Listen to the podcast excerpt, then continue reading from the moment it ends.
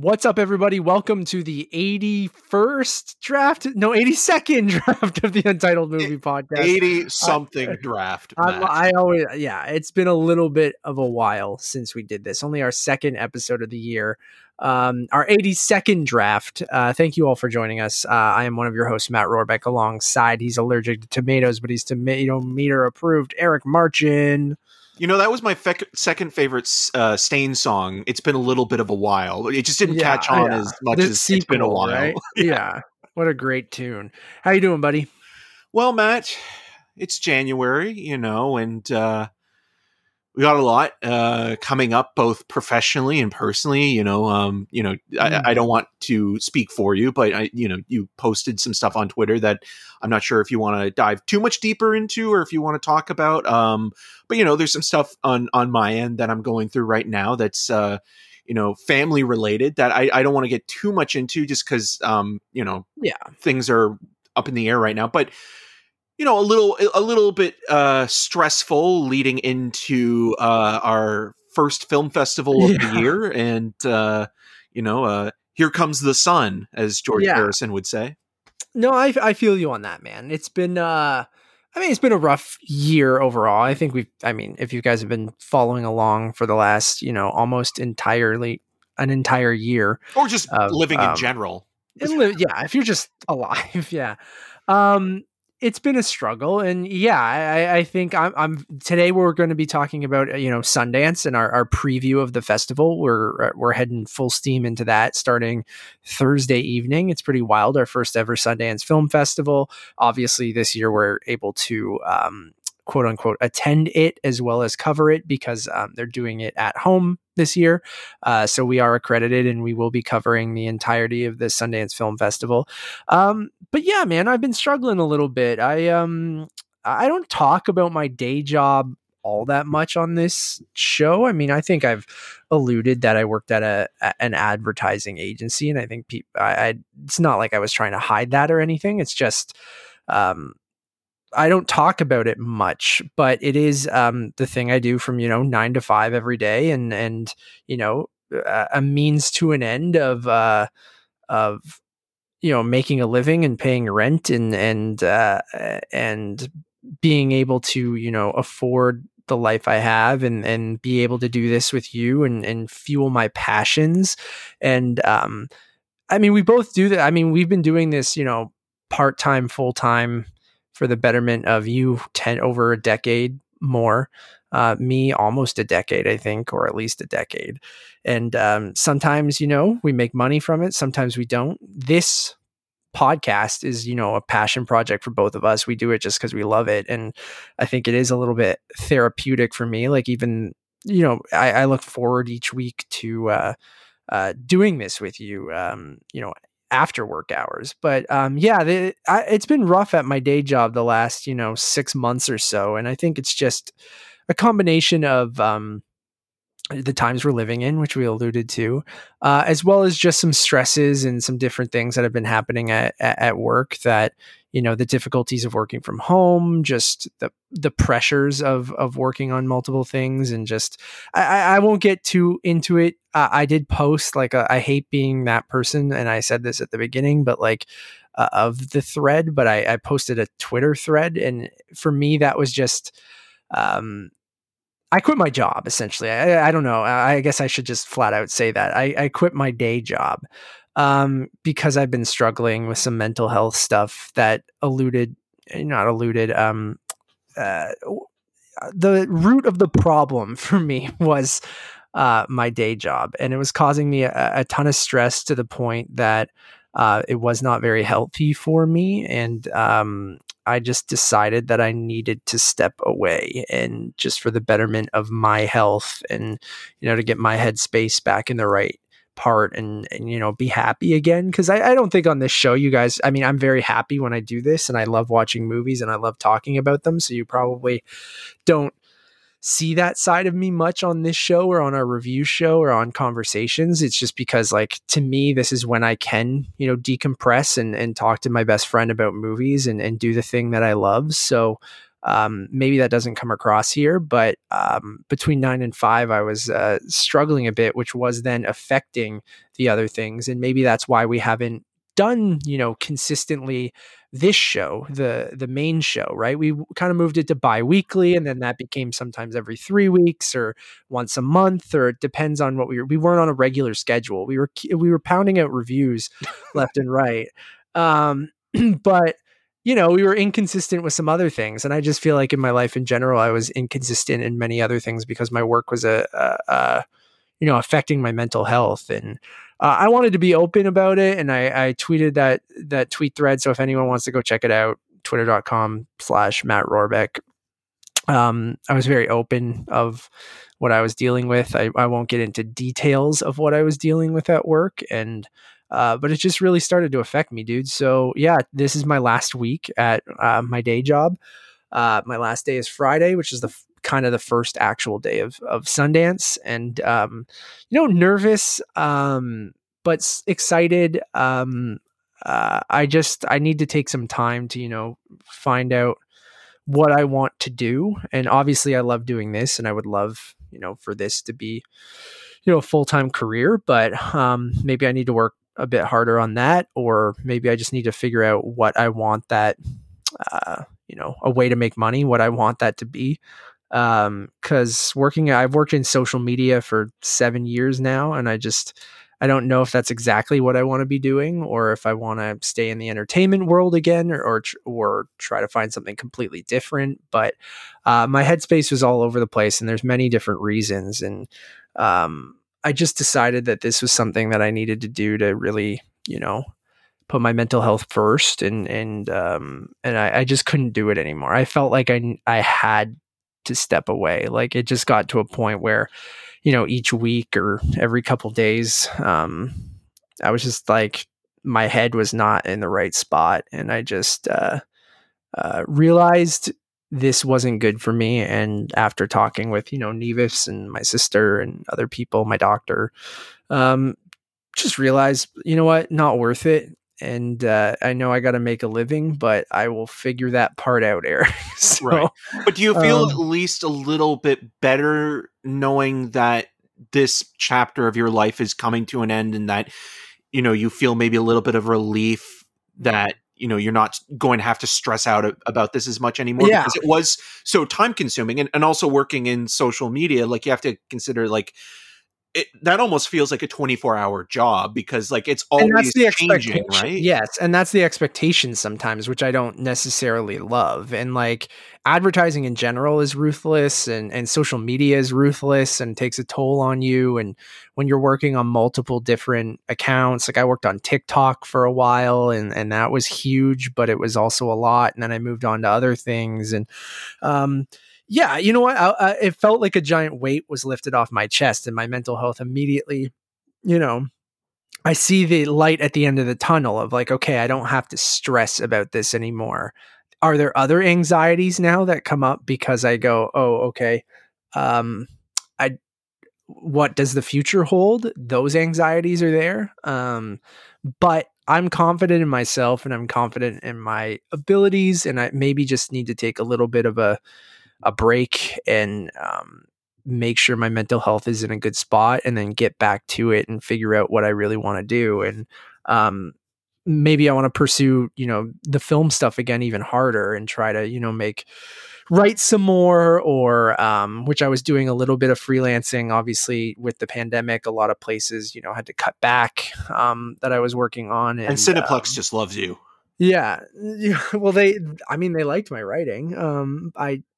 Mind you that we're critical of them, but I think we're fair and pretty honest about that. But so I don't know, we'll figure it out. It's all good, but it gives me a little bit more time to do this with you and focus on this stuff. But also, I'm going to just stick to a pretty good schedule of, like, I want to get a personal website up and work on, a demo reel of my hosting and other things like that. Your TV spots, your writing samples, that kind of thing, to promote all yourself. That kind of stuff. Yeah. And then put together something, and then figure out, maybe I want to do more of this stuff, and maybe I want to try to get paid for it. So, this podcast has been very successful, and as much as we, you know, more than I could have ever dreamed of. But we've always kept it, you know, ad free. We haven't really gone out and tried to. Like, would we sell out though? You bet your ass we would. Am I going to try after this? We'll see.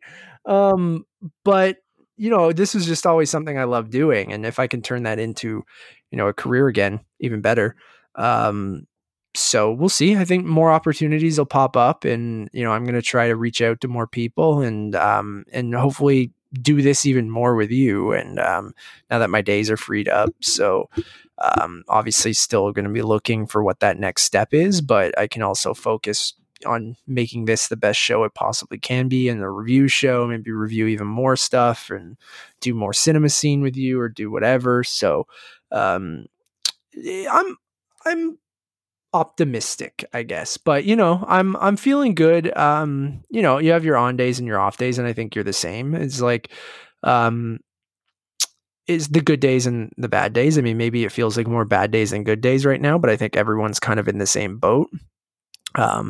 And I think just, it was a whirlwind of, you know, everything. And I again, I'm not alone in this. So, anyone who's listening, who's dealing with similar things, like I feel for you, and whether you know me personally or you're just listening, feel free to reach out if you need someone to talk about it, or, you know, just see my perspective or how I dealt with things. Cause I know not everyone's in the same boat as me either. And I wanted to be clear with that too. Like, there are a lot of people stuck in similar shitty situations at jobs, and you can't just walk away sometimes because of money and because of other things, and family or obligations that are, you know, like it's a way of, it's a way of life, right? Where like you're lucky enough. I think I commend you so much for doing this, because it's a hard choice to make.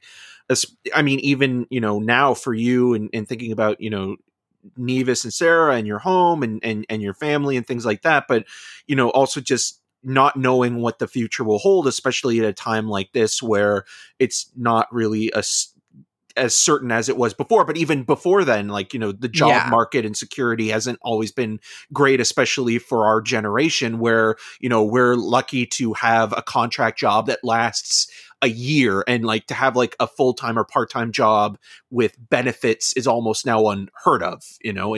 So I feel guilty of walking away from that. Absolutely. And I'm not set up to be like, oh yeah, I can easily do this. No, this is a tough decision for me. And like, in a couple months, I'm like, it might be very scary, but like I have, you know, I just have to be super, super frugal right now. And luckily there's not much to do, and you can't really go out and do anything. So what do I have to pay for is rent and groceries and a few utilities. Right. So I have enough to last, you know, a little while, but like, it's not like you know, my parents gave me a bunch of money, or I have a bunch of money tucked away. Like I don't have really, like I want to be. You can't even steal the copper wire out of the building that you worked at, because you're not there. Like, yeah, and I just don't want to feel like, I know not everyone's can do that, but I'm also taking a huge risk of just being like, I just, to me, health, it was more important than a money thing, and the money thing I'll figure out. And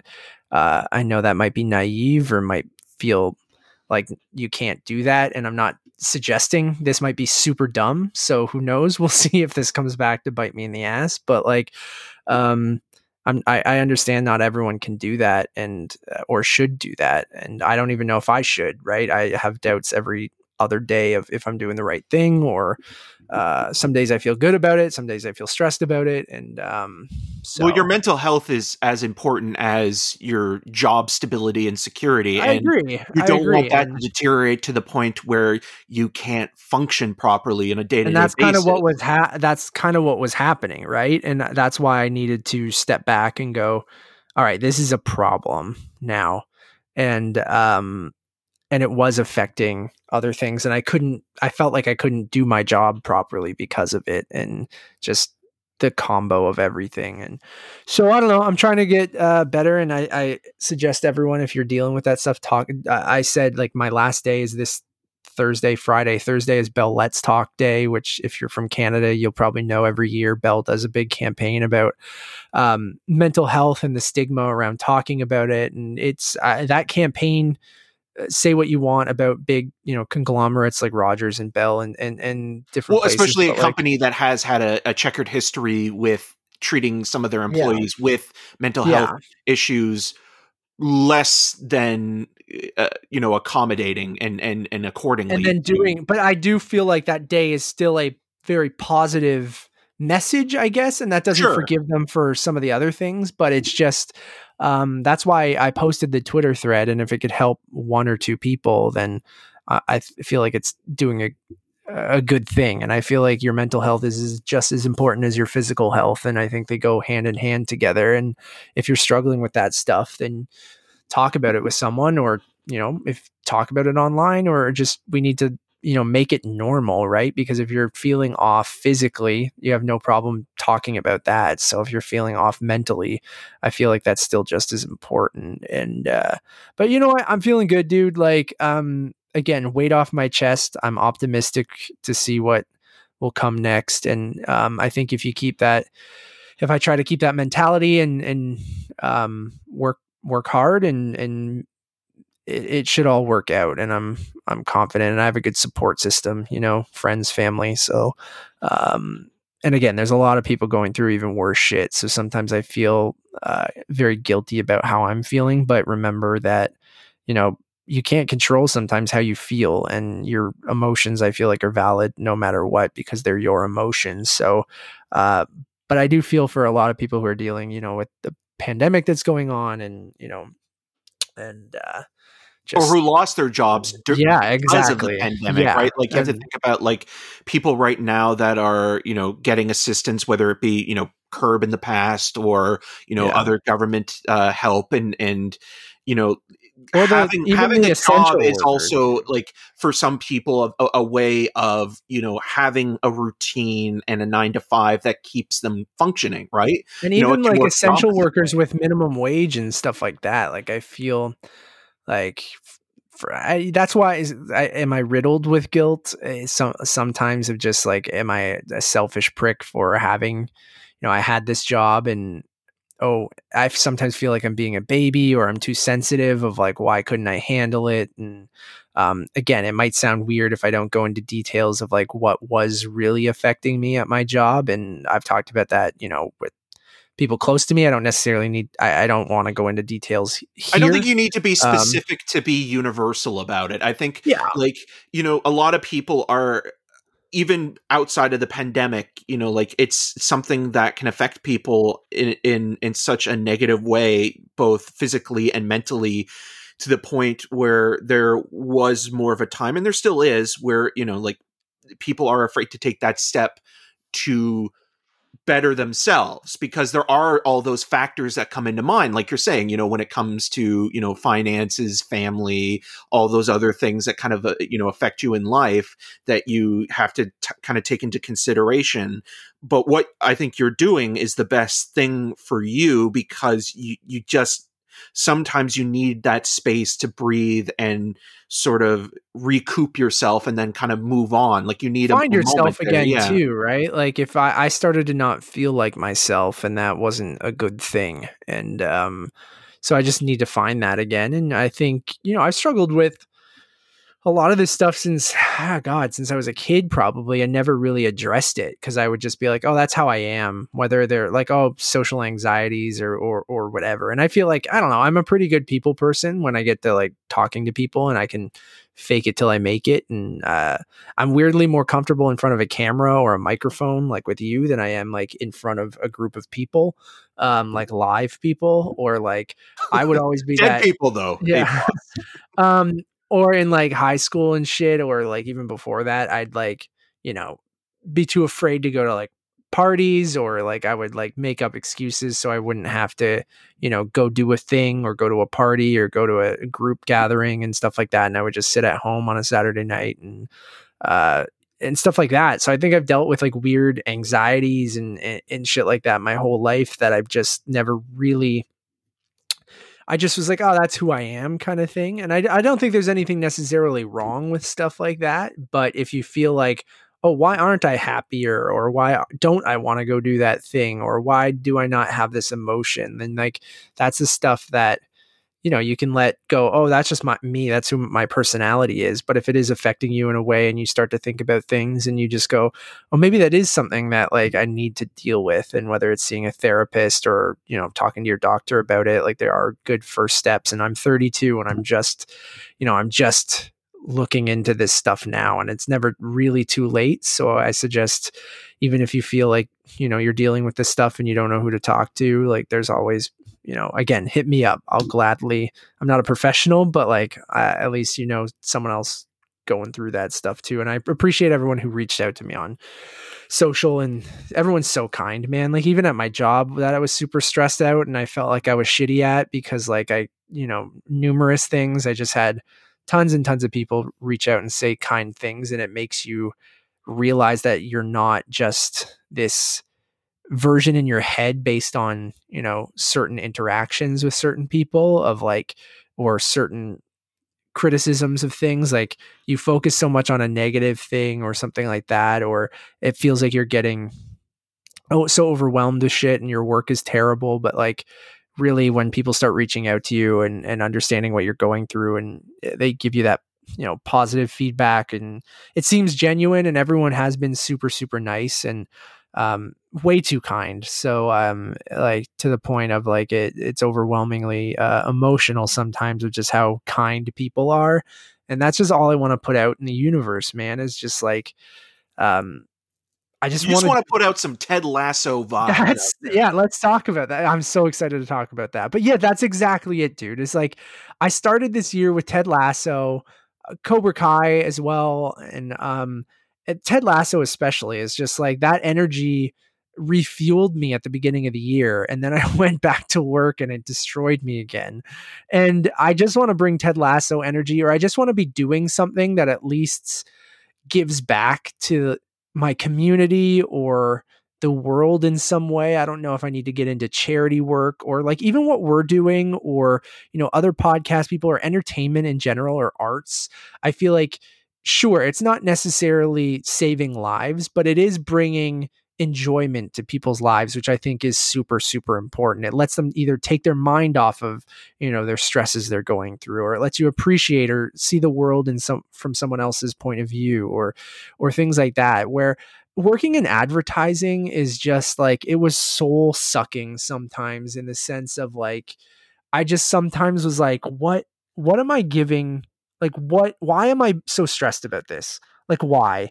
And I think that's what I was struggling with a lot, is like the things that I was marketing or using all my creativity for. And I felt like I couldn't be creative anymore. And like, I just didn't know what the point of it all was, in like, especially in the last year going through all this stuff. And I'm not saying anyone who works in marketing like is like, to each their own. This is just how I felt.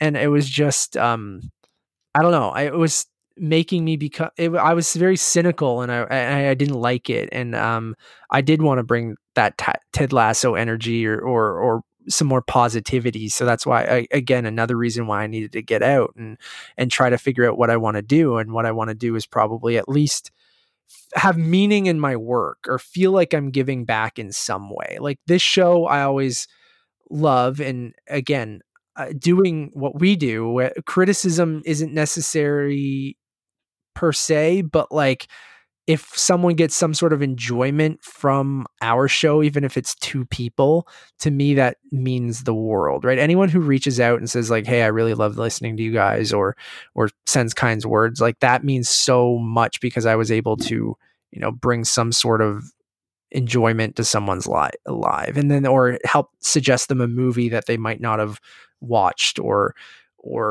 help them avoid a movie that they probably shouldn't waste their 2.5 hours on, or something like that. So I don't know, dude, we don't have to, we spent a long time on that. So I appreciate you bringing it up and letting me talk about it, but we can move past that. I mean, I'm starting fresh come next week, and I'm excited, but it's just a tough time for everyone, and I get that. And I'm just, so anyone who's listening who's also going through a tough time, I'm with you. Hit me up if you want to talk on Twitter. My DMs are open. You can read my thread, all that jazz. But I hope you're doing well too, man. I know you're, Yeah. I mean, like I mentioned at the top of the show, you know, like I've got some family stuff that, you know, I'm going through right now, but it's like, it's a weird thing. So my grandmother's in the hospital, and I don't want to get too much into it because I just like, it's happening right now. So it's kind of like, I don't know, like, I'm relieved that everything so far has been going well, and like considering, again, you know, it's during a pandemic. It's also, you know, like just stressful in general because, I mean, she's, you know, 88 years old, and, you know, you have to think like, can she, you know, handle a surgery that's, you know, very much going to take time and time to beforehand as well. There's a lot of prep that goes into it, and she's also alone, you know, like because of that, and like because of the pandemic and completely isolated, there's nobody or nothing that she can really do. So, you know, like it's one of those things where it's just like, it's very stressful right now. And, you know, like I just, you know, I'm thinking about that, and that's kind of where my mind is a little bit. And then also just, it's not, again, we are so lucky to be accredited for Sundance, and I don't want to take that for granted or feel like I'm unappreciative of saying like, oh, like, I wish Sundance was this week. I wish I had some more time. It's just, you know, timing can be everything. And it's just like when you think like you're all clear for like this one thing, or you're laser focused on it, and then all of a sudden, you know, life around you starts to kind of seep in, you start to realize, you know, like you have to kind of adapt, or at least kind of manage more than one thing. And that can be really difficult for a lot of people, especially again, when you are so sort of career oriented, or just, you know, passion driven by a hobby, or, you know, something that you do on a regular basis. And then you have to kind of take a step back and realize, okay, well, there are other things in, you know, your personal life that you have to, you know, be attentive to. And those are things that can't just be pushed to the side always, or delayed, because they're usually the things that are pushed to the side or delayed, you know, in general, because it's the easiest thing to kind of move over, because, you know, when it comes to your family, they're very understanding and considerate when it comes to like, oh, like, you know what, like we'll work around you in terms of if you got a podcast to do, or if you have to watch a movie that like, you know, a screener is going to expire, or if you have this big film festival that's coming up for a week, like, you know, you can put off that stuff that's more personal. But also at the same time, you have to realize that, you know, if you keep doing that, it's going to eventually come back, and you have to, you know, make some time for other things that are going on in your life. And again, like that's why, you know, our regular show has also been so, you know, infrequent overall, because it's, you know, our lives have kind of changed over the last 10 months or so. And just like news in general, we don't need to do a weekly show right now, because I agree. Yeah. You know what it is, but when we can, we will. And we've been very frequent with regular, you know, Eating the Brand reviews, reviews. And, you know, we'll do interviews when they present themselves. So like, it's, you know, we're not, you know, fading into obscurity or anything. It's just, again, like, it's just about the time that we have right now and what we can do. And, you know, we will be delivering a lot of content within the next week or so. God, yeah, I know. So, it's going to be hella busy, man. Yeah. But, so, you know, saying this now, like people will be like, what are you talking about? You guys are like, just like dumping a load of stuff on us. I know, right? That's true. We're probably harder on ourselves than, you know, than it matters. But, I do send my, best to your grandma. Everything will be all right, man. Like, she's getting the help that she needs. So let's try to take your mind off of it. And we will talk about Sundance, which is coming up this Thursday, the opening night film. We are watching CODA on that's not the opening night film, but it's one of Sundance is interesting. Like this is brand new to Eric and I. Obviously, this is brand new to many people because this is the first digital version of Sundance. We have a little bit of experience with that, with, you know, TIFF happening in September digitally. I think they're using a similar platform than what we watched during TIFF. So very excited. This show is going to be interesting. We're going to do a preview of what we're going to see. I don't really know much about any of the films that we're watching. No, I mean, I've seen a couple of things, one of which I'm not going to give a review of Judas and the Black Messiah. We are going to have a review of that film, and I can, because the social media embargo has been lifted, I can say that I've seen the film, and I actually quite enjoyed it as a sort of procedural thriller in the vein of Donnie Brasco or The Departed. It's more of a crime thriller than just like a typical kind of, you know, biopic, which I also think is very pointed, but it'll be fun to discuss that movie. But yeah, going into this, the only films I'm really aware of are the ones that have a big name attached to it, you know, whether it be Edgar Wright's documentary, it's not Last Night in Soho, it's the Sparks Brothers doc, or, you know, Ben Wheatley, who's now not directing Tomb Raider 2, but he will be directing the Meg 2, Meg Harder, in his movie In the Earth, which has been picked up by Neon or was picked up beforehand. So like those movies I'm aware of, but that's the thing with Sundance. Sundance is the beginning of a clean slate. Now it will also be interesting to talk about it just from the point of view of where Sundance is in the awards circuit. I mean, that's probably why Judas and the Black Messiah was a last minute edition. They're kind of really starting to spark the award season sort of campaign for it there and things like that. But I mean, it'll be interesting to see movies and filmmakers that we don't have a familiar sort of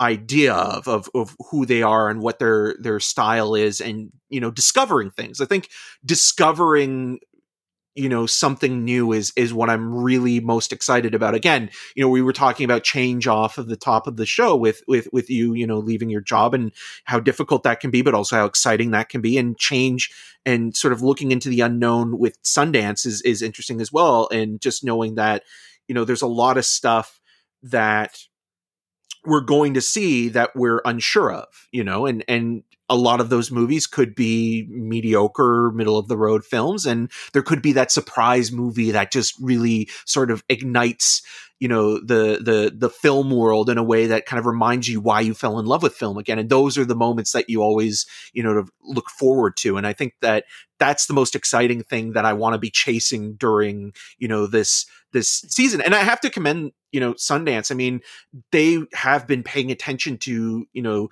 the previous festivals and their setups, and for the most part it's been smooth sailing for, you know, the digital process, and just sort of setting everything up online and selecting our tickets, and you know, like I was again stressed out beforehand, and I think that's where the most stress came from, because it's like the morning of, is it going to be easy to navigate? Is there going to be a lot of, you know, problems with the site itself? Will it shut down? Will it be able to... Will we get the movies that we wanted, kind of thing? Because we're so used to TIFF, where it's like a mad dash to... Well, I mean, at least in previous years when you're going in person for certain things or to get tickets. But yeah, everything was pretty smooth. Like, I mean, we got every movie that we really wanted, and I leaned heavily onto you just because...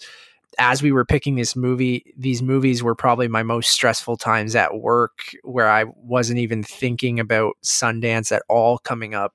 So I kind of was like so out of the loop on being like, I was like, Eric, I have no idea what any of these movies are. I haven't even looked at the lineup.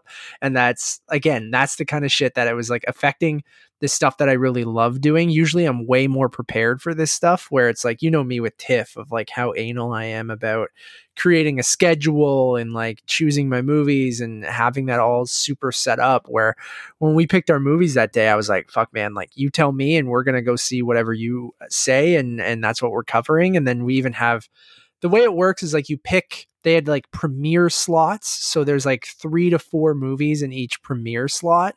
And they said they wanted to kind of have that excitement of the festival where things premiered at the same time, and you had to go to one movie and things like that. So you got to pick one from each slot, and we have like from Friday to Monday, it's pretty stacked with like 5 movies a day, right? Oh yeah. And then it's like the day after you can watch more movies or add them to your thing for 48 hours.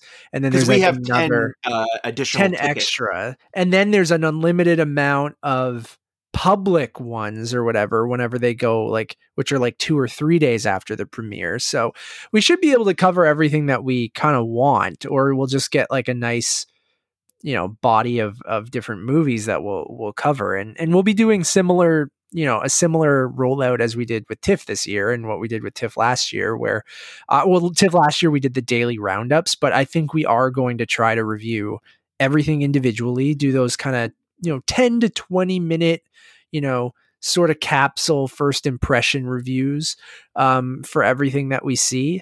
And I think it definitely helps that I won't have a job, that I'll be able to focus on this and give it my all, and then not have to worry about work on top of it. And I'm excited, dude. Yeah, I'm with you, where the discovery of everything I think is the most exciting, because there's not in modern, you know, film watching with trailers and even indie films too.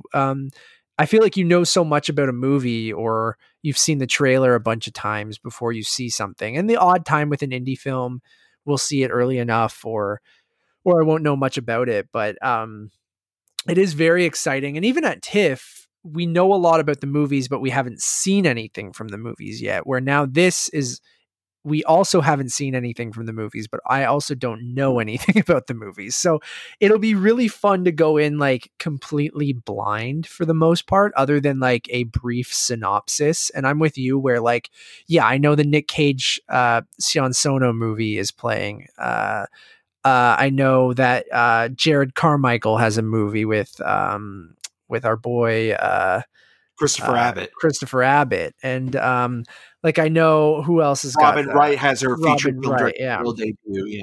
Yeah. Like stuff like that I know is there, and we will cover that stuff, but then there's going to be a ton of stuff with, you know, they might have a, you know, a character actor in there that I won't even know that's in that movie, but it's mostly like unknowns or indie actors or stuff like that. And, I'm really excited to just kind of go in blind on each movie and just see, you know, what we get. And I'm totally with you of like, I can't wait to just watch something that I fall in love with, hopefully. And didn't even know that it existed before then. And that I can, you know, that's the thing that why I want to do this, or why I want to cover movies and cover Sundance, and something we've always wanted to do, is because, that is part of the, like, why I love this, is so you can tell people like, holy fuck, I saw this movie that you have no idea about, and it's so good, and I can't wait for you guys to see it. And that's the stuff that excites me. So, yeah, it's surreal that, you know, we're covering our first Sundance, and we got South by Southwest coming up in March. That'll be here before we know it. And I don't even know what their film lineup will look like this year, but it'll be exciting to cover that. And, I don't know how you want to do the preview if you know, just general... I mean, I think we were just kind of talking about it now and kind of falling into it, but there's like anything that you remember when we were picking our movies that you're kind of curious about, or I, for me, it was, I'm excited for, On the Count of Three, which is, the Jerrod Carmichael movie, which has, Jerrod Carmichael, Christopher Abbott, Tiffany Haddish, JB Smoove, Henry Winkler, and it's about two best friends who have a suicide pact. So that sounded really, really interesting. Pretty pumped about that. Love the title John in the Hole. It's like, I guess, a coming of age story. It's got Michael C. Hall, Jennifer Ayle, Tessa Farmiga, CODA, which is a world premiere on the opening night, which stands for Child of Deaf Adults. So Ruby, it says Ruby's the only hearing person in her deaf family, and then it's about her family's like fishing business and stuff, and that sounds really, really interesting. Anything off that Rebecca Hall's debut is Passing, Passing, which is probably maybe the most star-studded one, other than I guess Judas and the Black Messiah. Yeah, and Land, I guess, as well, because like though like Land and Judas and the Black Messiah are studio films. So yeah, Focus Features is a smaller company, but it's a part of Universal. They have Land, so that's been submitted, and then Judas and the Black Messiah is Warner Brothers, and again, I think they're pushing specifically as like a launching pad for the award season. So, you know, the social media embargo has been broken, but the film review embargo hasn't been lifted yet for that film. But I think for the most part, that's a movie that will, you know, generate more buzz because of Sundance. And it'll also, I think, just be interesting as well, because like the thing that you always hear about when it comes to when you like watch a Sundance film outside of Sundance is like, oh, why am I not getting this? Or like, you always blame like the high altitude or something like that. Yeah, so now no high altitude. So it'll be really interesting to see how the reviews vary this year, you know, like in that way, because also Sundance has opened, you know, their platform, their you know, their system up to even more people than they have ever before because of it going digital. So you're going to get more of a variation and diversity. They took the opposite of TIFF's approach.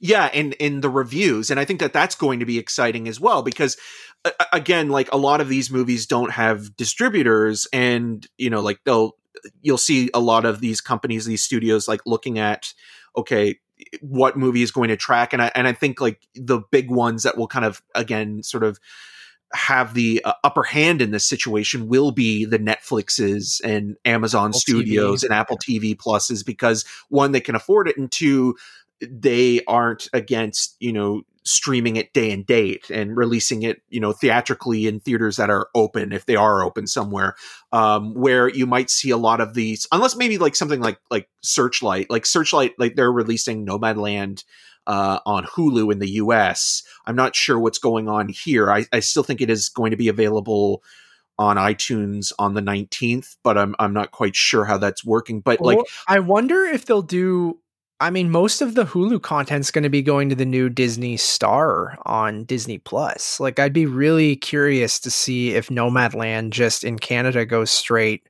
to, you know, all the Searchlight stuff in Canada is mostly going to Disney Star, right? Which is going to be that new channel on Disney Plus. So that could be really interesting. If they're doing the Hulu route in the US, like if they put it on Disney Star in Canada, or they try to get the $20 from everyone and they just put it on iTunes, which I wouldn't be surprised either. We're again, Judas and the Black Messiah for Canada anyways, we'll have to pay $30. Yeah. No, it's been confirmed that they're going to be releasing that and the little things.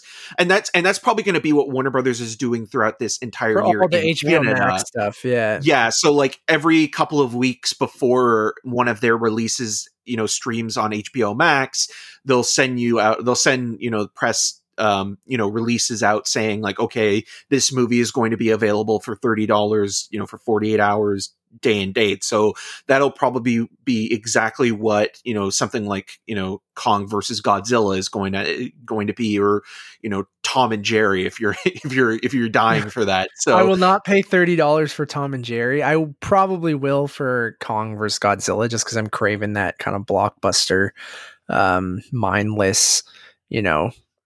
What do you think of that trailer? I mean, we're going all over the place. I liked it. It's just, it's weird watching that trailer knowing that it's going to be available at home, you know, going to be watching it at home, because like watching the trailer, like again, it was never meant to be a streamer, but just where we are now, it's just surreal thinking about like this huge sort of, you know, episode in a series of films that this was leading up to is going to be seen mostly on, you know, on your 50-inch TV or whatever. Yeah. And I think that's kind of interesting and a little depressing, because a movie like that, I think it is best suited for the big screen. Like, I mean, I love the Godzilla franchise as a whole, but like the American ones, with the exception of maybe, you know, Gareth Edwards' movie, which I think is really, really great, are just dumb, big blockbusters. Yeah. And I liked the Gareth Edwards one, and I liked Skull Island. I know you didn't, but I didn't like Skull Island. But with Gareth Edwards one, there was artistry in there. And I'm not saying that the Godzilla movies need to be artistically sort of, you know, elevated to a level of, you know, quote unquote great cinema. You know, I love the Godzilla movies just for pure entertainment value. But I think what kind of gives them a bit of a pass, or especially again with like the more recent ones, like Kong Skull Island, or even, you know, Godzilla King of the Monsters, is that there's something about watching them in the theater and having that experience with an audience and with, you know, great sound and picture, and just kind of enjoying the dumbness of it all, and watching CGI monsters punch each other for, you know, 2 hours, where watching it at home, you're going to be distracted. Possibly some of that's lost, right? Yeah. The scale of it all is totally lost unless you have some giant home theater. But even then you're getting to 100, 120 inches max instead of, you know, it is definitely like, and we've said this before, like even Wonder Woman, not a good movie, but even watching it, I was like, fuck, I wish I could watch this on a big screen. And I feel like, you know, Godzilla vs. Kong is going to be that as well. And some of these, you know, adult dramas and stuff like that, indie films, like I'm mostly okay with watching at home. Would I have preferred to see them in a theater? Of course. That's starting to hit me harder too, man. We're getting up to a year of, sure, we went to see, you know, Tenet and New Mutants, but we're getting pretty close to that February 29th when we saw Onward, which was my last, you know, real theatrical experience that wasn't, you know, again, I sort of count those 2 nights we went to go see those 2 movies, but like, and I guess we did technically go to the movies, but those feel like they never even really happened in my brain. Like it feels like this weird, I'm like, did we do that? As like, you know, that time where, you know, Ontario was doing okay when it came to COVID cases, or actually pretty well. Now we're just a shit show like everywhere else. But yeah, man, it's very weird. But anyways, back to Sundance.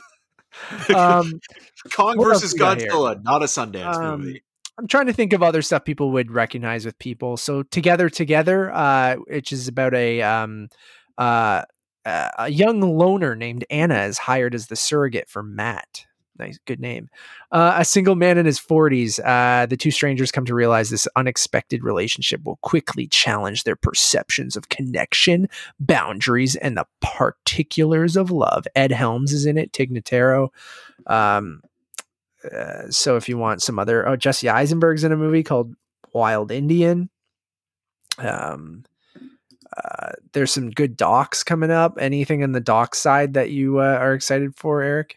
As I mentioned, the Sparks Brothers doc, which I'm kind of curious about. Especially I'm watching all Edgar Wright's movies right now because of the homies that Kind of Funny are doing Edgar Wright in review. I don't think they're doing the Sparks Brothers because I don't think they're getting. Maybe eventually they will. Or they just don't consider docs real movies. Right, which a lot of people don't, which is weird because that's another thing this year. I mean, every year this happens, you know, awards-wise, where like you'll see, you know, critics groups sort of, you know, applauding and singling out filmmakers for their first film. And both Darius Martyr for Sound of Metal and Kitty Green for The Assistant have been getting like, you know, debut feature recognition, but they've directed documentaries beforehand. And it's like, so you don't include the documentaries as a part of their filmography, even though they're feature length and they did play festivals as well and things like that. It's like, is that, you know, like it's such a weird thing. Like if you start out with like directing a documentary and then going into features, and then it's like, so the it's feature narrative film, but they don't call it that. There are some critics groups that call it debut feature. Yeah, and it's just debut feature, and like, what does that mean? Which isn't technically correct. If they directed a feature length documentary, you should say their narrative feature debut. If you're, and then. Would you be eligible? Frederick Wiseman's never directed a movie. Yeah. Or would you be eligible for best first film if you directed a feature length documentary? That's what you're kind of saying, right? Like some people are giving them. Yeah. Because I think a documentary should be eligible for first feature as well.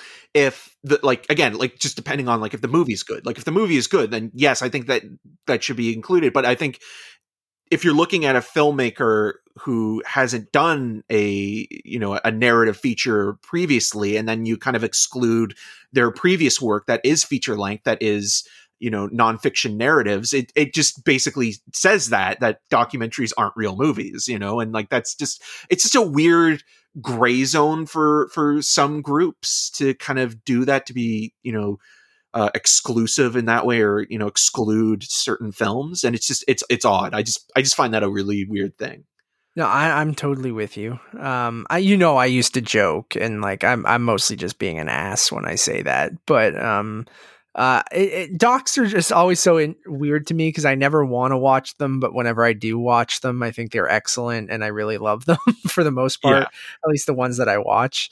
I just don't like seek them out. But at any time I'll put one on or you'll suggest one to me, I definitely really like it. So I'm curious. I think we got a couple on our list and we'll probably cover even more. So, excited to kind of just be surprised by some interesting, subject matter.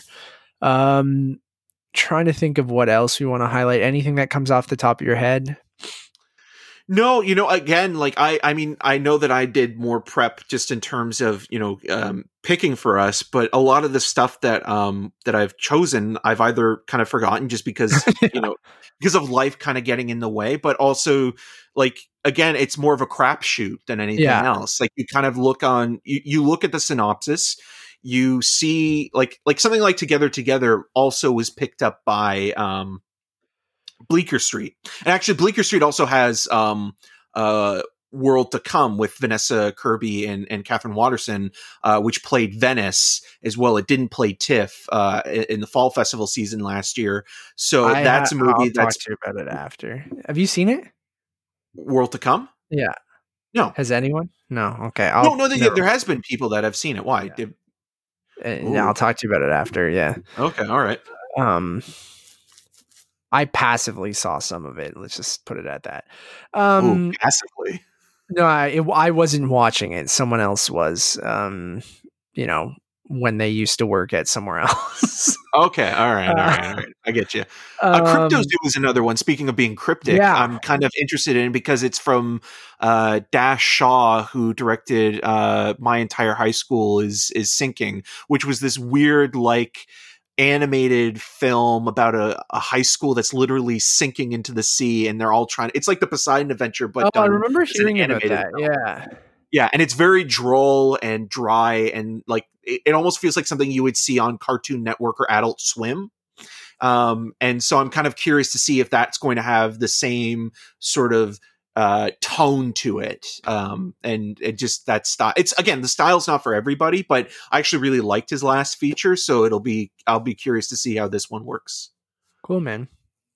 Yeah, I don't have much else to say either. Like, I'm pretty excited for it. Again, I know we keep saying this, but like Violation as well. We've already seen Violation. Yes, that is that played at TIFF in the Midnight Madness section, and it is now playing in at Sundance, and it was picked up by Shudder, and it'll be released in Canada by Pacific Northwest Films at the beginning of March.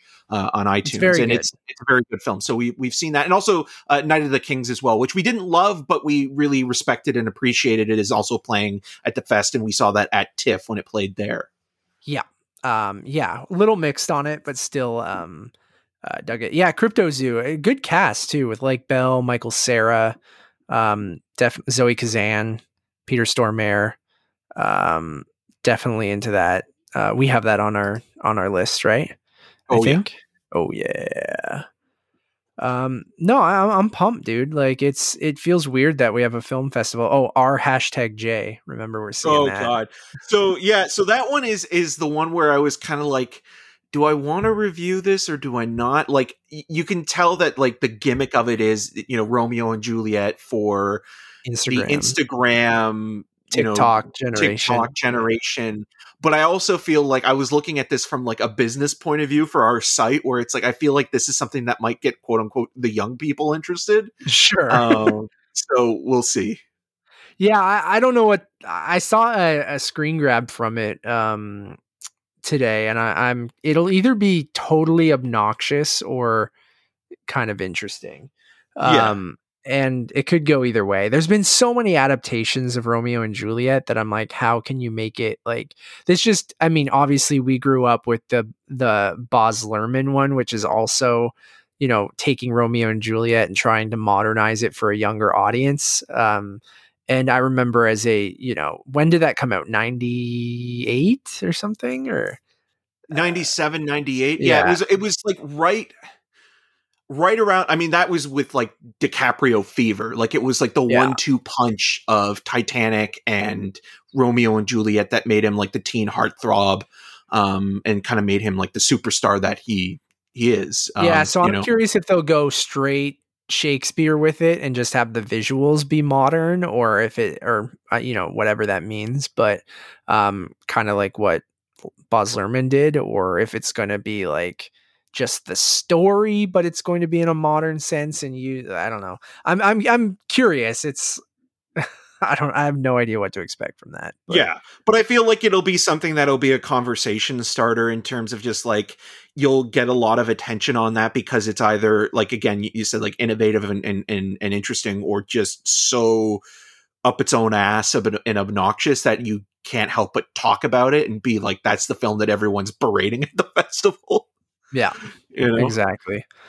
Going through to see, Land, Robin Wright's, her directorial debut too, or a feature length directorial debut. Yeah. Cool, man. Yeah. I'm pumped. Prisoners of the Ghostland, I alluded to earlier, which is, am I saying his name right? Sion Sono. Yeah. Cage Rage. His English language debut, which is kind of interesting. And then, Nick Cage going into like a dark supernatural universe. I'm here for it. I like Sofia Boutella as well. So, I'm all in on that. The Sesame Street doc, I'm actually very curious about. I don't know if did you grow up with Sesame Street, Eric? I did. It's funny actually. The weirdest thing, a couple days ago, sometimes you go down these weird rabbit holes on YouTube, but I was watching a little bit of American Psycho up to the hip to be square scene, and then this old memory of me watching Sesame Street, they had like it's hip to be a square video. I know. Yeah, I do. And know so I watched that on YouTube and I was like, oh man, I had such vivid memories of that as a kid growing up, and kind of being like, I think that was probably like my first introduction to Huey Lewis and the News, but not American Psycho.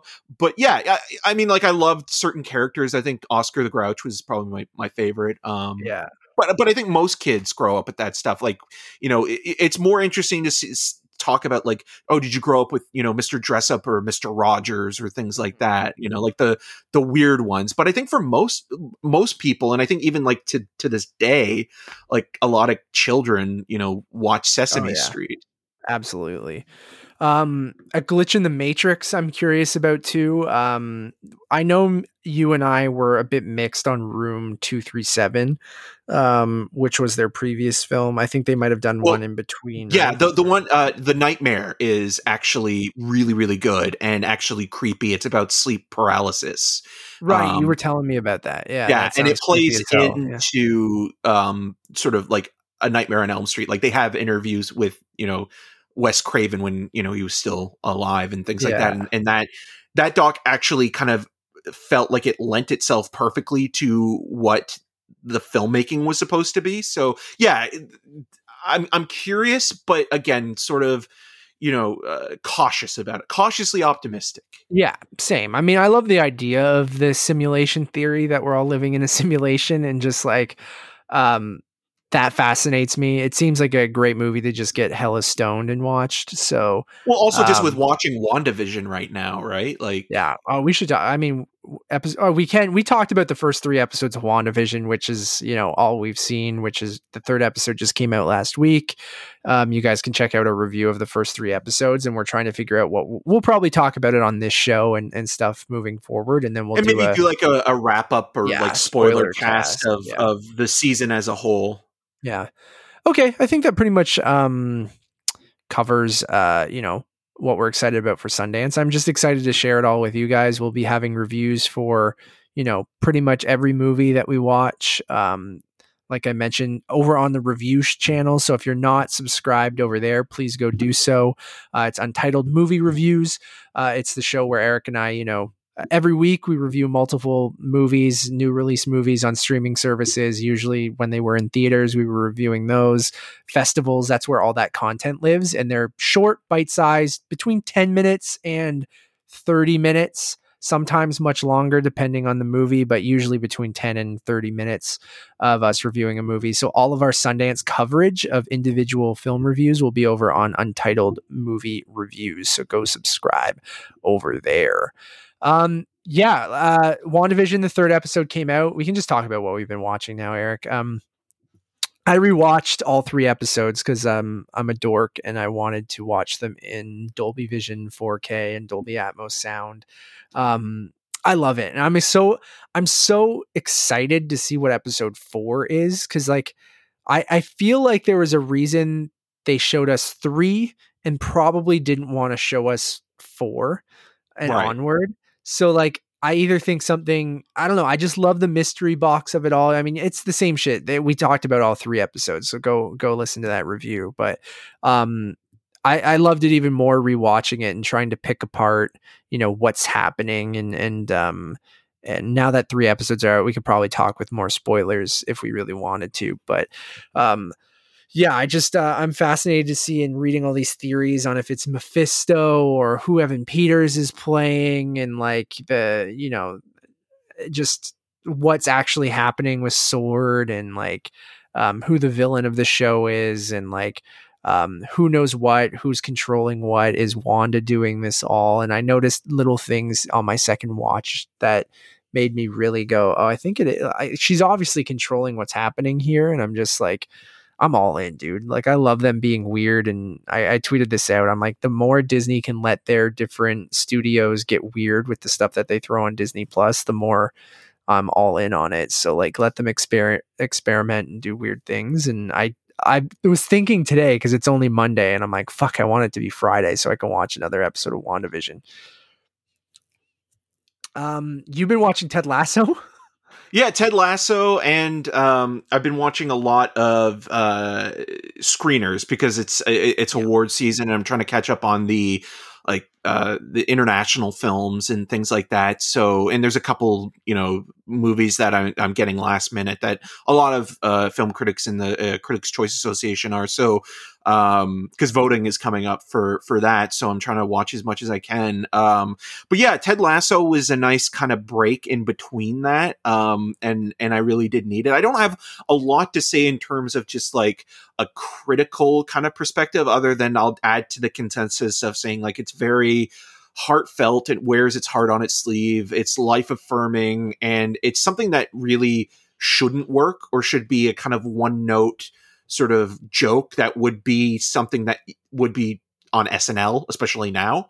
But somehow the writing and the performances and the tone are just so sincere and funny that you kind of can't help but again get sucked in rooting for the underdog story. It's a classic underdog story from the point of view of Ted Lasso, and how he's a kind of, you know, gee shucks kind of guy that always has, you know, a moral or something. But there's it's not just, you know, all sweet and saccharine kind of stuff. There is a kind of melancholy to it all that I think really works as well, that has that kind of British flavor. That's not just all, you know, warm hugs, but there are moments where people are allowed to let their guard down and be human. And yeah, I think Jason Sudeikis, who again, I'm not the hugest fan, but between this and Colossal, I think he's doing some really interesting work, and the supporting cast around him is great.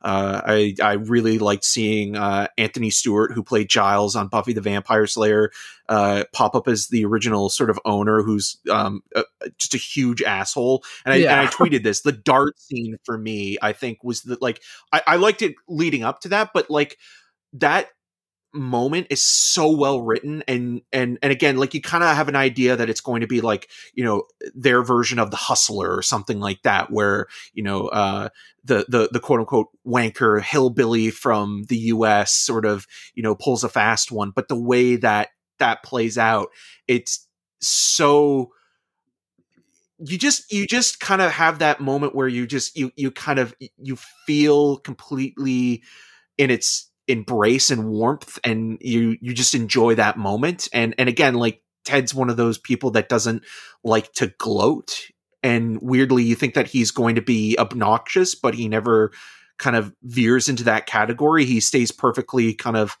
even keel when sort of, you know, dealing with, you know, the players and sort of teaching them life lessons that'll pay off on the field, but also, you know, his own stuff. It's so well written and so well performed. And I think, again, like maybe part of it as well as where we are right now. And, you know, I think people needed something like this. And this kind of is almost like, you know, the nice core kind of category. Like I would put this almost like next to Paddington and Paddington 2. If like you need something that's just a feel good, but also very funny and earnest piece of, you know, writing and television that's out there right now. You know, and especially after having watched Devs, which I loved, but that's so cold and clinical and just like existential. And then you watch something like Ted Lasso and you're like, okay, yeah, no, I needed that warm cup of tea to sort of soothe my soul, you know? It's so hard to dislike that character. Like you, I'm totally with you. Same thing with Johnny Lawrence and Cobra Kai. Like you love those guys for who they are, you know, faults and all. And, you know, the performances from both of them in their respective shows, you know, like you just can't wait to see them on screen again and see them interact with other people, and you just kind of enjoy it for what it is. And again, Cobra Kai is another show that should not have worked. I'm still baffled that I love it so much. You know? Dude, I'm currently rewatching Cobra Kai because my year started. Yeah, we started with Ted Lasso. We ended the year with Cobra Kai season 3, which premiered on New Year's Day. So most people started their year with that.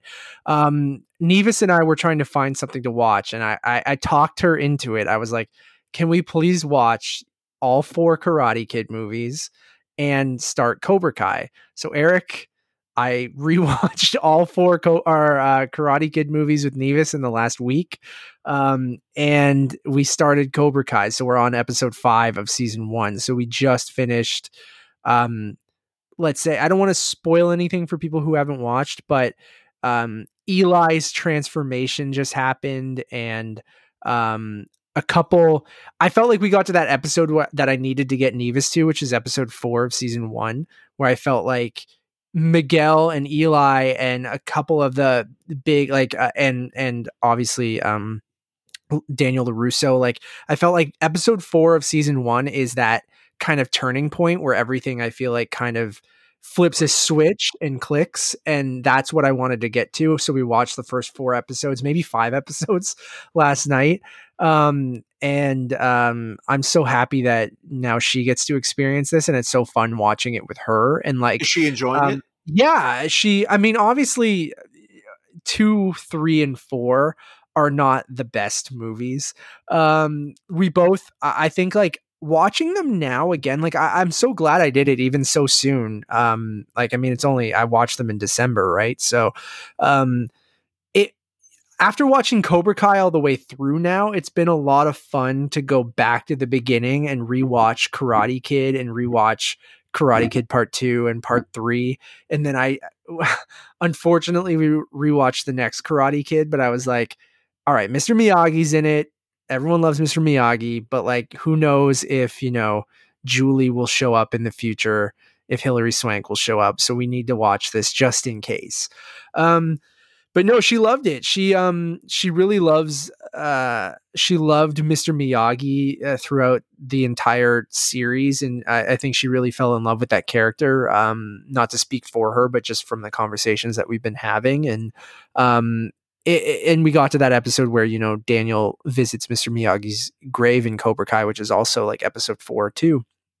It's just like, going back and knowing everything from Johnny Lawrence's story in Cobra Kai and rewatching that first movie and the beginning of the second one. And, I had a blast rewatching them, and it was really nice to see, you know, Nevis really enjoyed that first film. And then, you know, there are elements of number 2 that I think she enjoyed and that I enjoy. I love the death fight at the end. Yeah. The death fight at the end is awesome. And then also number 3 is fun to watch because of Terry Silver. Like, she was like, do people talk about him being like a iconic movie villain? And I'm like, no, not enough people talk about Terry Silver. Well, they were trying to make Thomas Griffin like an action star. So like, this was like so after the success of Die Hard, and also with the success of like some of the canon movies kind of becoming cult films, they were trying to find like the like also with Seagal. So Seagal was the other kind of like at that point was with, you know, Under Siege and, you know, Hard to Kill and Above the Law. They were looking for the next kind of like mixed martial artist action star to kind of follow in those footsteps of, you know, Seagal, Bruce Willis, but also even like Chuck Norris, where you have somebody that has a little bit of charisma, but also can do maybe some stunts and things like that. And they were trying to build him up to that. And it just never kind of happened. Yeah. But I love his... It's so over the top and so silly in that third movie that it's just it kind of makes that movie fun. Even though like all three movies are just the same. It's like Rocky as well, right? Like they're the same movie over and over again. If it was a comic book film though, he would become Nuclear Man by the end of absolutely. The movie. So, it was fun to watch those. And then like, I just think like Mr. Miyagi again, like sitting down and actually watch, like, I feel like my first time watching them, I kind of passively watched 2 through 4 because when I watch movies by myself, especially movies that I know aren't super good for, like, or people say that they're not super good. Like I just kind of passively watch them and in the background or whatever. It was nice to sit down and actually like put my phone down. Cause whenever I'm watching a movie with Nevis, I make sure that like, or with you or whoever I watch, if I watch a movie with someone, I pay attention to the movie. Cause I put down my phone cause I'm trying to respect, you know, the other people I'm watching the movie with. And I sit down and I watch the movie. When I'm by myself, rules are out the window sometimes, depending on the thing, like a movie we're reviewing. Yes. I'm going to sit and watch the whole thing. But like, if it's just a movie I have on because I'm, want to throw something on, I might have to be paying attention to it or doing other things, but it was nice to sit down and just like watch the movies all the way through, especially now seeing Cobra Kai and loving that show so much. So I'm pumped to watch more. It's just like with Sundance coming up and I have a bunch of screeners that I got to watch even before Sundance. So like after this, I mean, it's almost 9 PM, but I want to throw on a screener to try and get some stuff out of the way, even though I want to watch more Cobra Kai with Nevis. So having a blast with her, and it's fun having a really fun show. And just like, even going back to Cobra Kai from the beginning, knowing everything that happens is just kind of, I think definitely worth it. Like knowing everything, you know, and going back to the beginning and seeing Miguel's transformation and just seeing all these characters from the start, knowing where they are now, is a lot of fun. So even though, you know, I just watched it, but having a blast watching that with Nevis. Also watched the John Wick trilogy, which I haven't watched in a couple years, but again, a lot of my watching habits, obviously surprise, tied to Kind of Funny in Review. So they're doing Edgar Wright in Review and John Wick in Review. Tweeted my hot take of Shaun of the Dead, which I know most people don't agree with. Nope, not at all. You are on an island by yourself. Dude, I just couldn't like, I remember saying that because I remember seeing The World's End with you. I remember going to the screening and I remember telling you being like, I don't really like the Cornetto trilogy, man. And like, I remember doing the press junket for that, just a side tangent here. And the press junket, you know where it was?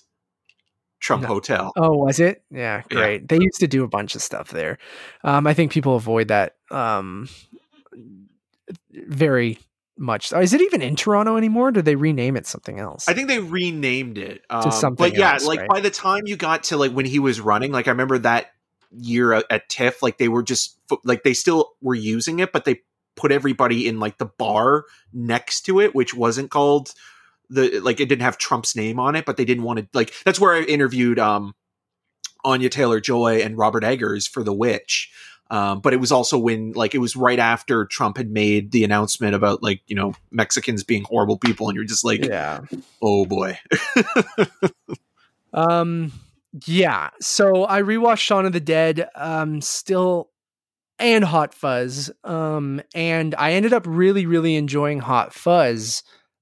Didn't really care for Shaun of the Dead. And I think those movies with, you know, the Cornetto trilogy all kind of satirical in nature on different genres, the zombie movie, you know, the action buddy cop movie, mystery movie, or whatever you want to call that second one. And then the sci-fi alien movie in World's End. Like, I think if you like the genre that they're kind of satirizing, I feel like maybe you get into it a bit more. Like zombie movies, ironically, I love The Last of Us, but like zombie movies and zombie, you know, content was never really my thing.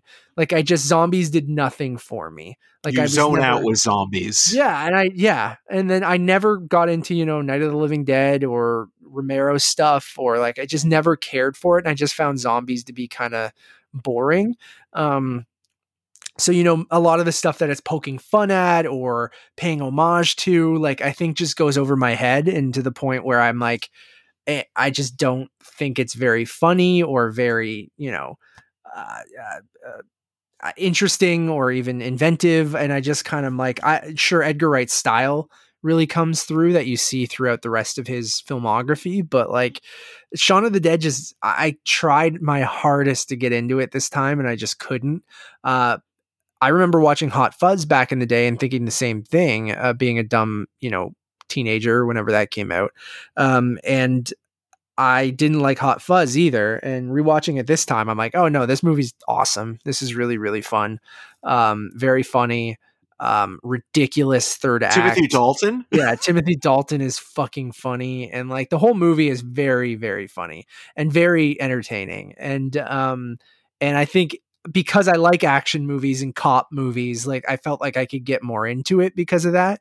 Well, also it's references to, you know, Point Break and Bad Boys specifically, and like just how it kind of, Edgar Wright's one of those guys that I think is actually really good at doing the cake and eat it too kind of thing, where like I've complained before, I've been very critical about like a movie like Kick-Ass, which it's trying to mock the genre that it's in, but that also it's trying to become the thing that it's mocking or the thing that it's sort of satirizing, where Edgar Wright does it in a way that is both funny to point out the flaws of those movies, but it's still loving and it feels sincere because it is from the point of view of somebody that loves those movies and knows how they work and how to sort of take the mechanisms of them and structure it through the script and the direction and the performances, especially in like his camera work specifically. But I don't disagree. I agree and disagree with you on Shaun of the Dead.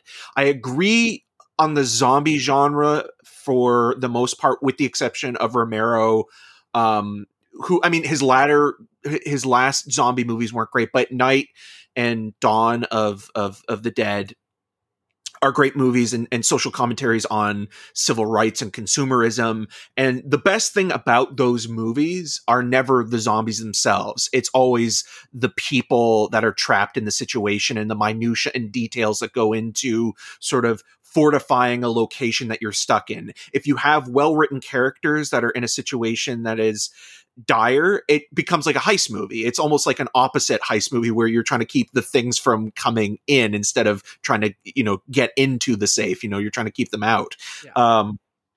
But I do agree with like the zombie itself being probably the weakest, you know, creature or monster in, you know, a canon of genre that has so many other creatures. I mean, I want more mermen in horror movies. But yeah, I like, that's where I agree with you on that. Like zombies themselves are boring. Like they're just not that interesting. It's only interesting when you have people that you care about. And that's not to say that like, that's how horror works in general. If you care about the characters in a situation that is life-threatening, then it's working.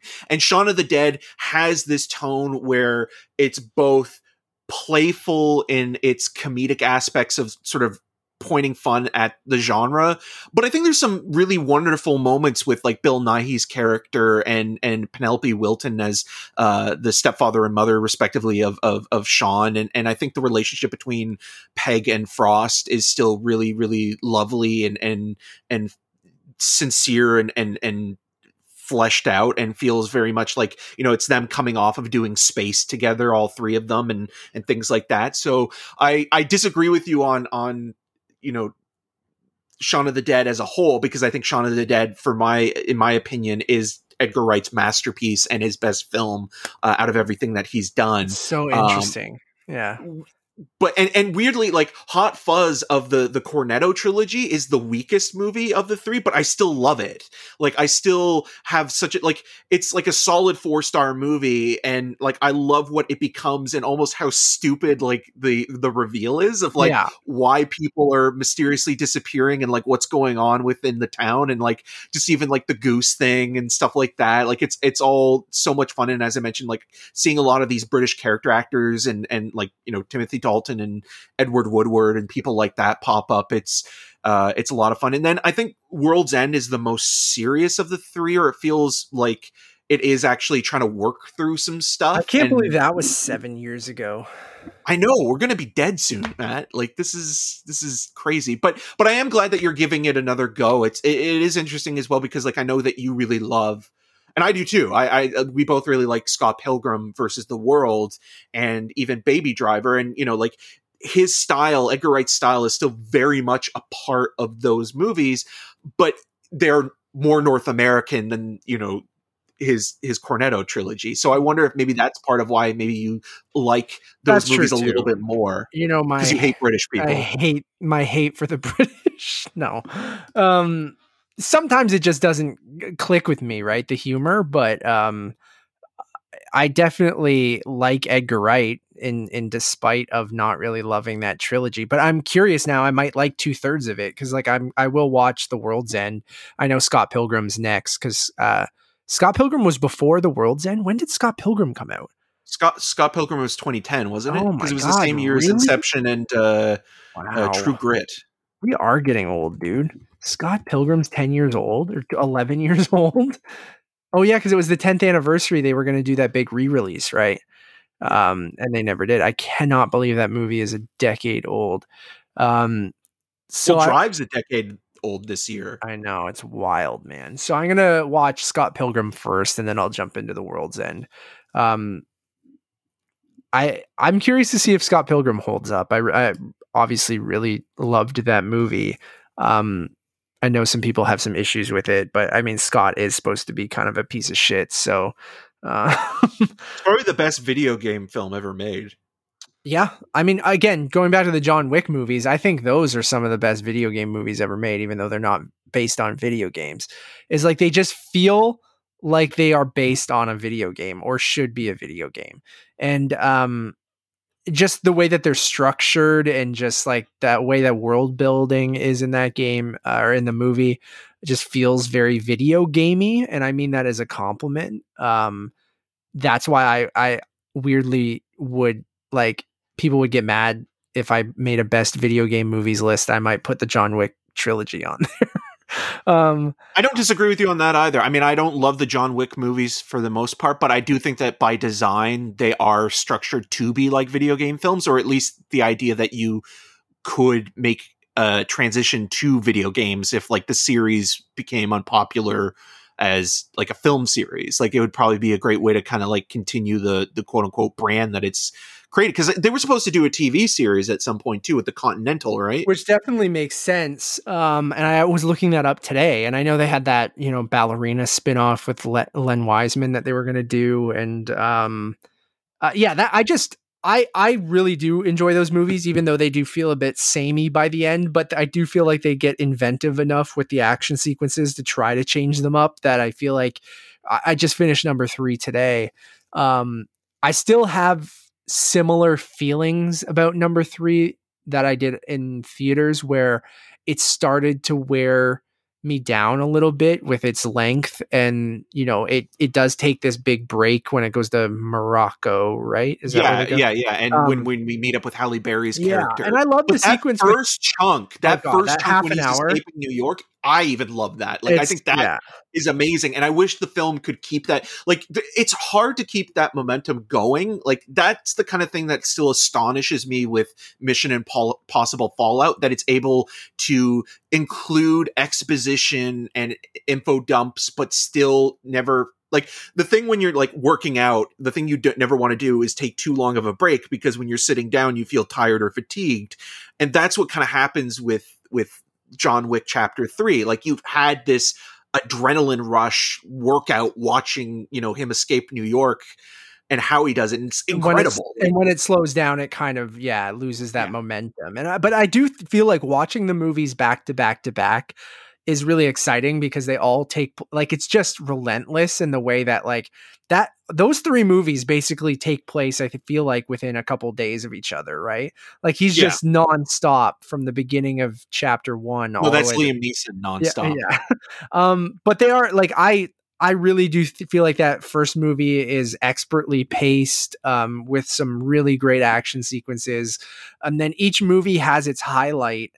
And, I just, in the third one, that opening 25 minutes is incredible with the knife fight and the library fight. And just like, there's all these cool sequences. And then the barn? Yeah. The horse is amazing. Yeah. The horse kicking to the people's, oh my God, there's so many inventive kills in the third one. Did we review it on this show? I don't know. I don't know if we did, or maybe it was back in an old show. I remember reviewing it with you. I don't even know how long we've been doing it and when this movie came out. Anyways, but the third one I think is bookend by some really great sequences in New York. The Morocco stuff, like I like the Halle Berry dog sequence and stuff. But it's 2.5 hours almost, and I feel like it's bookended really well, and it kind of slows down in the middle, but I just still love the world building and like the whole continental and that like everyone's an assassin and like you have these different factions. It just, that's what feels so the coins, like it all feels like it's this like really ridiculous world, but like they've really, it feels thought out and it feels very fleshed out in the way that like, it's not believable, but it is a lot of fun how these assassins work and what the rules are, and like John Wick's history as the Baba Yaga, and like, it's almost like, comical because it feels like who isn't an assassin? Like that's the movie I would like to see in this universe. It's like, it seems like everybody is. That's what I mean. And like, that's what I love about it, that it is the real world, but like everyone is an assassin, and it just, and it's a blast. Like the action is very creative, and I just feel like those movies are thoroughly enjoyable, at least to me. And Mark Dacascos as well. I really liked him. I didn't like him because like I liked him. I liked him in the sense that like I like his character. I think it's funny that you have someone that is like almost weirdly starstruck by John Wick, but also at the same time wants to kill him. Yeah, I think that is funny. And I just like Mark Dacascos because I'm thinking of Iron Chef. That's all I can think of, and I can't get it out of my head. Double Dragon. Yeah, that's the two things people bring up. And like for me, it's Iron Chef because, dude, I was obsessed with Iron Chef as a kid. For some reason, the Food Network I always loved. I loved Emeril Live, Emeril Lagasse, and I loved Iron Chef. And I can't get him as the chairman of Iron Chef out of my head. I just can't do it. So when he's fighting John Wick, that's all I'm thinking about. And I'm like, he does start off as a sushi chef. He does, yeah. But I just couldn't get that out of my head, so I could never take him seriously as a villain. And I don't like, I find the fight with him at the end is not super exciting. And then he, also fights the guys, is he from The Raid? There's a bunch of guys from The Raid in it, right? Yeah. I think. Yeah. And that final showdown that takes place with like all the glass. Yeah. Breaking. It's cool. Yeah. Every set piece is super dope with the lighting and everything. And I feel like it is obviously style over substance, but the style works. And it's like a weird substance in the world building part of it. The story's pretty simple, but like, I love the world building. So like, yeah, I've had a blast rewatching, the John Wick movies as well. So that's pretty much what I've been watching. Anything else on your end? Yeah, I mean, other than the screener stuff, I have allotted a little bit of time to just rewatch a couple of things since we last talked. So Kino released a Blu-ray version of John Frankenheimer's The Train, which is a really solid 1960s action film with Burt Lancaster as a train engineer / conductor who during World War II, still under Nazi-occupied France, right before the Allies kind of come in, a German captain played by Paul Scofield is trying to load up this train with all this valuable art and ship it back to Germany so the Allies will not be able to get it. It's basically what Clooney tried to do with the Monuments Men, but made the boring version of that. This is like an action movie for the most part. And John Frankenheimer, who, I mean, has done tons of great stuff, whether it be The Manchurian Candidate, the original version, or, you know, even Ronin with Robert De Niro. There's an amazing car chase in that. This is such a fun movie. The transfer is amazing. It's a recent Blu-ray release from Kino.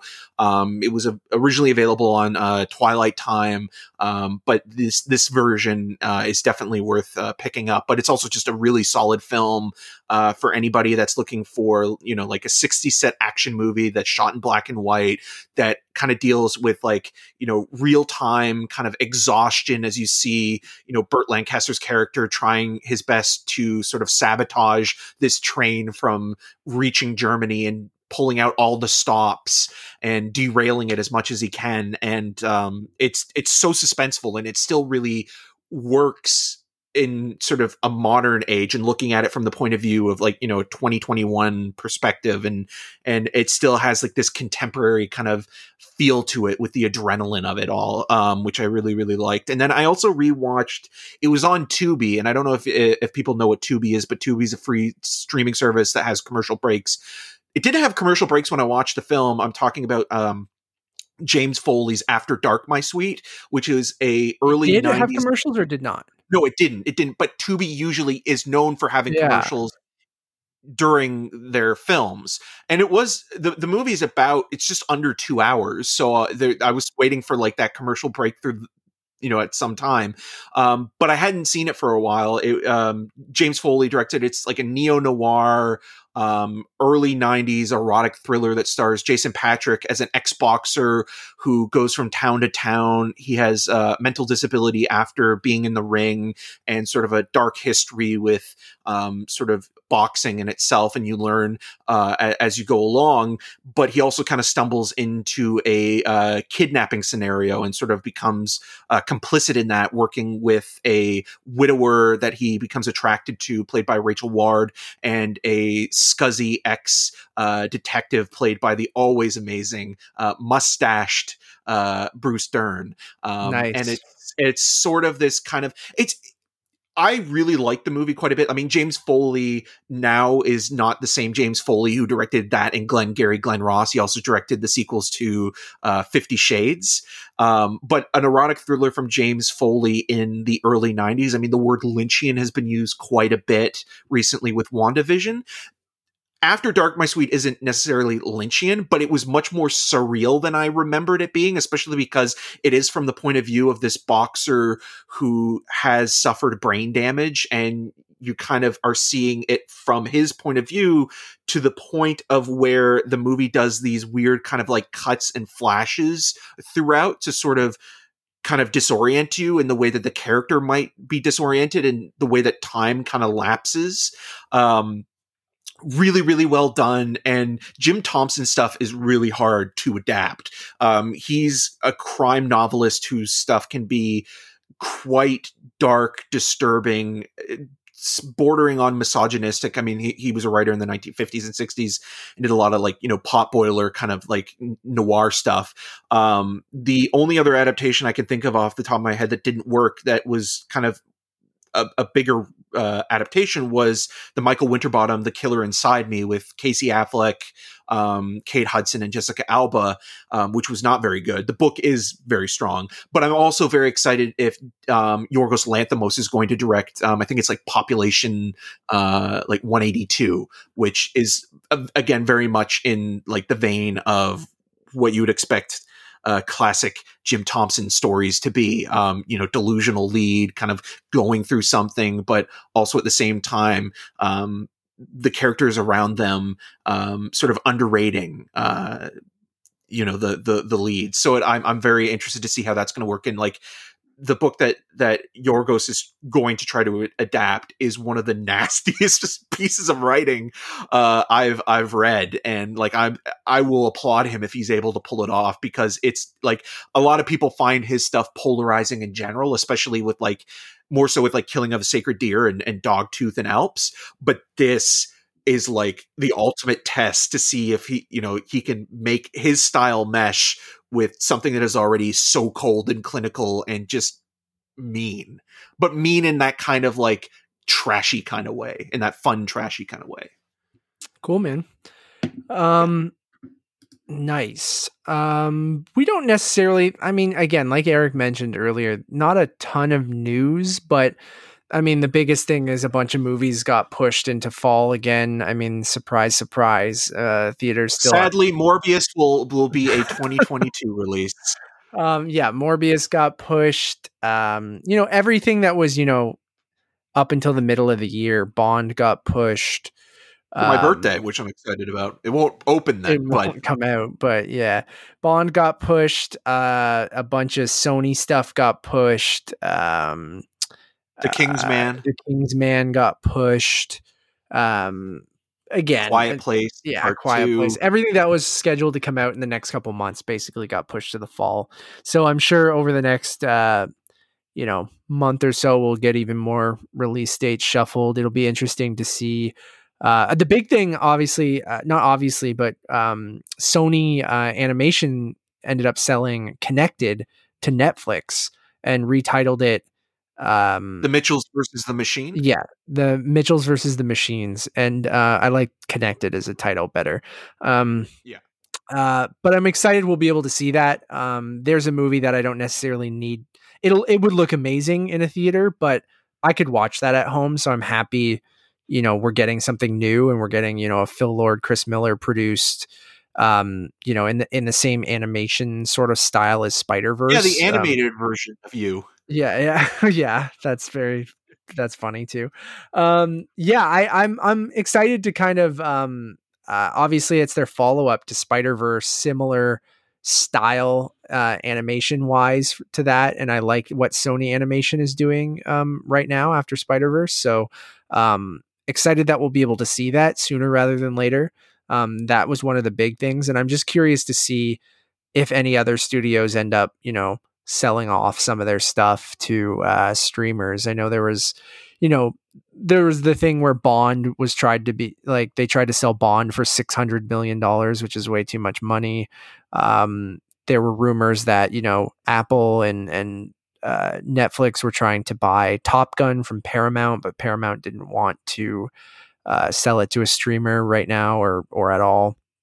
So it'll be interesting to see with some of these movies, if they just keep holding stuff or if the wall kind of breaks sooner rather than later. I mean, the Warner Brothers thing didn't kick off, you know, the end of, you know, studios putting things out theatrically, because Warner Brothers seems to be one of the only ones doing it. Universal has dipped their toes a little bit with things from Focus Features and, you know, their short release windows with some of their stuff that they have been putting in theaters. But, you know, Disney's still holding down that they're saving their stuff for theatrical, other than a couple things that they moved to Disney Plus. And Sony and Paramount are the interesting ones. Paramount is launching Paramount Plus soon. Sony doesn't have a streaming service, so that's why Connected goes to Netflix. So, yeah, I don't know, man. Like, I'm really bummed. Like, I'm feeling it lately. Now that we're coming up to that 1 year mark of this. Oh, yeah, March. I'm starting to really like, I already missed going to the movies, but maybe it's the state of my, you know, mental health as well, because that was one of the, you know, my constant of something that I really, really enjoyed doing. So maybe me being a little depressed lately has made me think about how much I miss going to the movies even more, where before I was it's like, also just having something to look forward to, right? Yeah. Like, that's the big thing. Yeah. So we'll see. I mean, we'll start to see even more stuff probably get pushed into the fall, and with the vaccine. Well, Fox rollout. Searchlight as well, or Searchlight as it is now. They haven't even They didn't even bother to date the French Dispatch. So, you know, it kind of goes to show you that like they are adamant, at least with that movie, that they'll release it theatrically when the time comes, because they announced like movies like Antlers is now coming out in September, and The Eyes of Tammy Faye and things like that. So they'll, I mean, they'll probably work accordingly. Again, like we talked about Nomadland getting released on Hulu and things like that. So we'll see how that goes. But like even something like that, like Nomadland is like one of those movies this year or last year or even into this year that I did kind of feel a little bit bummed that I didn't see it in a theater, because it's such a beautiful looking movie that it feels like, again, it would lend itself to the theatrical experience. And I still appreciated and loved, you know, the cinematography, but like I think watching that in like a big theater with, you know, other people would have been kind of an amazing experience to have, and maybe even love the movie more, which I, you know, already love it. So it's getting an IMAX release. Where? I don't know. Like, who knows? Yeah. New Zealand, maybe? I'm not sure. Yeah, there's probably other countries that, you know, are handling this a bit better than North America. So I'm sure it's going to be released in IMAX is a... Because it worked cool really choice. Well for The Empty Man, right? Am I right? Yeah. All right, guys. Thank you for joining us for our Sundance preview / Eric and I catch up on what we've been watching on. Always enjoy doing this. Thank you all for listening. We'll try to, you know, I, again, don't have a day job now, so we might be able to do this a little bit more often even. Might be able to live cast. We'll see. There might be, you know, you might hear a lot more of us, but, please go subscribe to Untitled Movie Reviews. All of our Sundance coverage will be over there. We have reviews out right now for, you know, things like WandaVision, Cobra Kai. We do television reviews sometimes. We'll have reviews out for, you know, everything coming up. It's been a little slow in January, but now that we're getting into Sundance, we'll probably have 20 plus reviews for you in the next week. But there's still stuff people can catch up on that's now available on premium VOD, whether it be Wonder Woman 1984 or a review of Promising Young Woman or News of the World. So there's plenty of content, yes, you know, for you to look at. Couple great conversations over on Untitled Movie Conversations with Joey Noel and Nick Scarpino from Kind of Funny. Go check those out. A conversation with Joey Magidson from Awards Radar. We're full force into an award season, so that was a fun conversation with him. Go check that out. Please go follow us on all of those social medias at Untitled_cast. Drop us a review if you would be so kind. That really helps us out. And as always, my name is Matt Rohrbeck. You can find more of my work around the internet, but mostly at untitledmoviepodcast.com. And you can follow me on all of those social medias at Matt Rohrbeck. And I'm Eric Marchin. You can find more of my video reviews at rogerstv.com/cinemascene and on the social medias at EM6211. Until next time.